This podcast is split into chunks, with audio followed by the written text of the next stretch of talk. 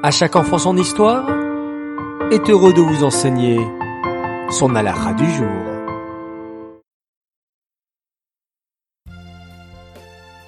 Rebonjour les enfants, me revoilà toujours avec la halakha sur le Shabbat.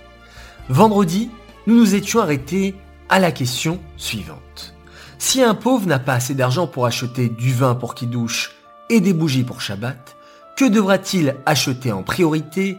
Bien entendu, réponse 1, les bougies de Shabbat. Bravo à tous et bravo à notre grande gagnante, Hana Haddad.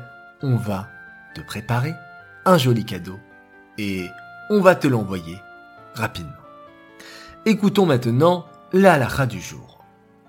Nous avons appris vendredi que nous allumons les bougies de Shabbat honorer ce jour si spécial. Mais il y a d'autres raisons à cette belle mitzvah. Lorsque nous allumons les bougies, c'est une façon d'apporter un plaisir et une joie particulière dans la maison en l'honneur du Shabbat. Comme il est écrit, Vekarata la Shabbat oneg. Tu appelleras le jour de Shabbat un jour de plaisir et de bien-être. Ainsi, les bougies de Shabbat apporte un bien-être matériel et un sentiment d'élévation spirituelle dans la maison.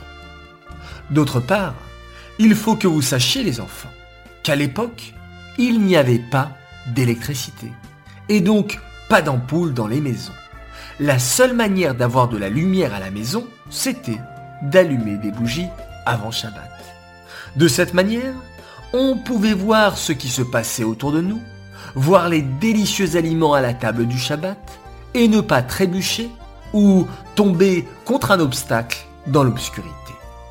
Ainsi, la paix et la sérénité régnaient à la maison en l'honneur du Shabbat. On appelle cela le Shalom Bayit en l'honneur du Shabbat. De nos jours, même si nous avons la lumière électrique, nous avons toujours cette merveilleuse mitzvah d'allumer les bougies de Shabbat qui apporte une atmosphère de joie et de bien-être à la maison. Vous êtes prêts les enfants? Question.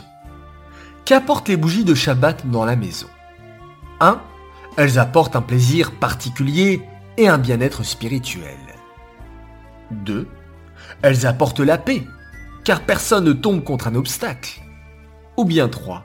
Les deux réponses sont justes. C'est facile, c'est pour vous je vous attends et j'attends vos bonnes réponses.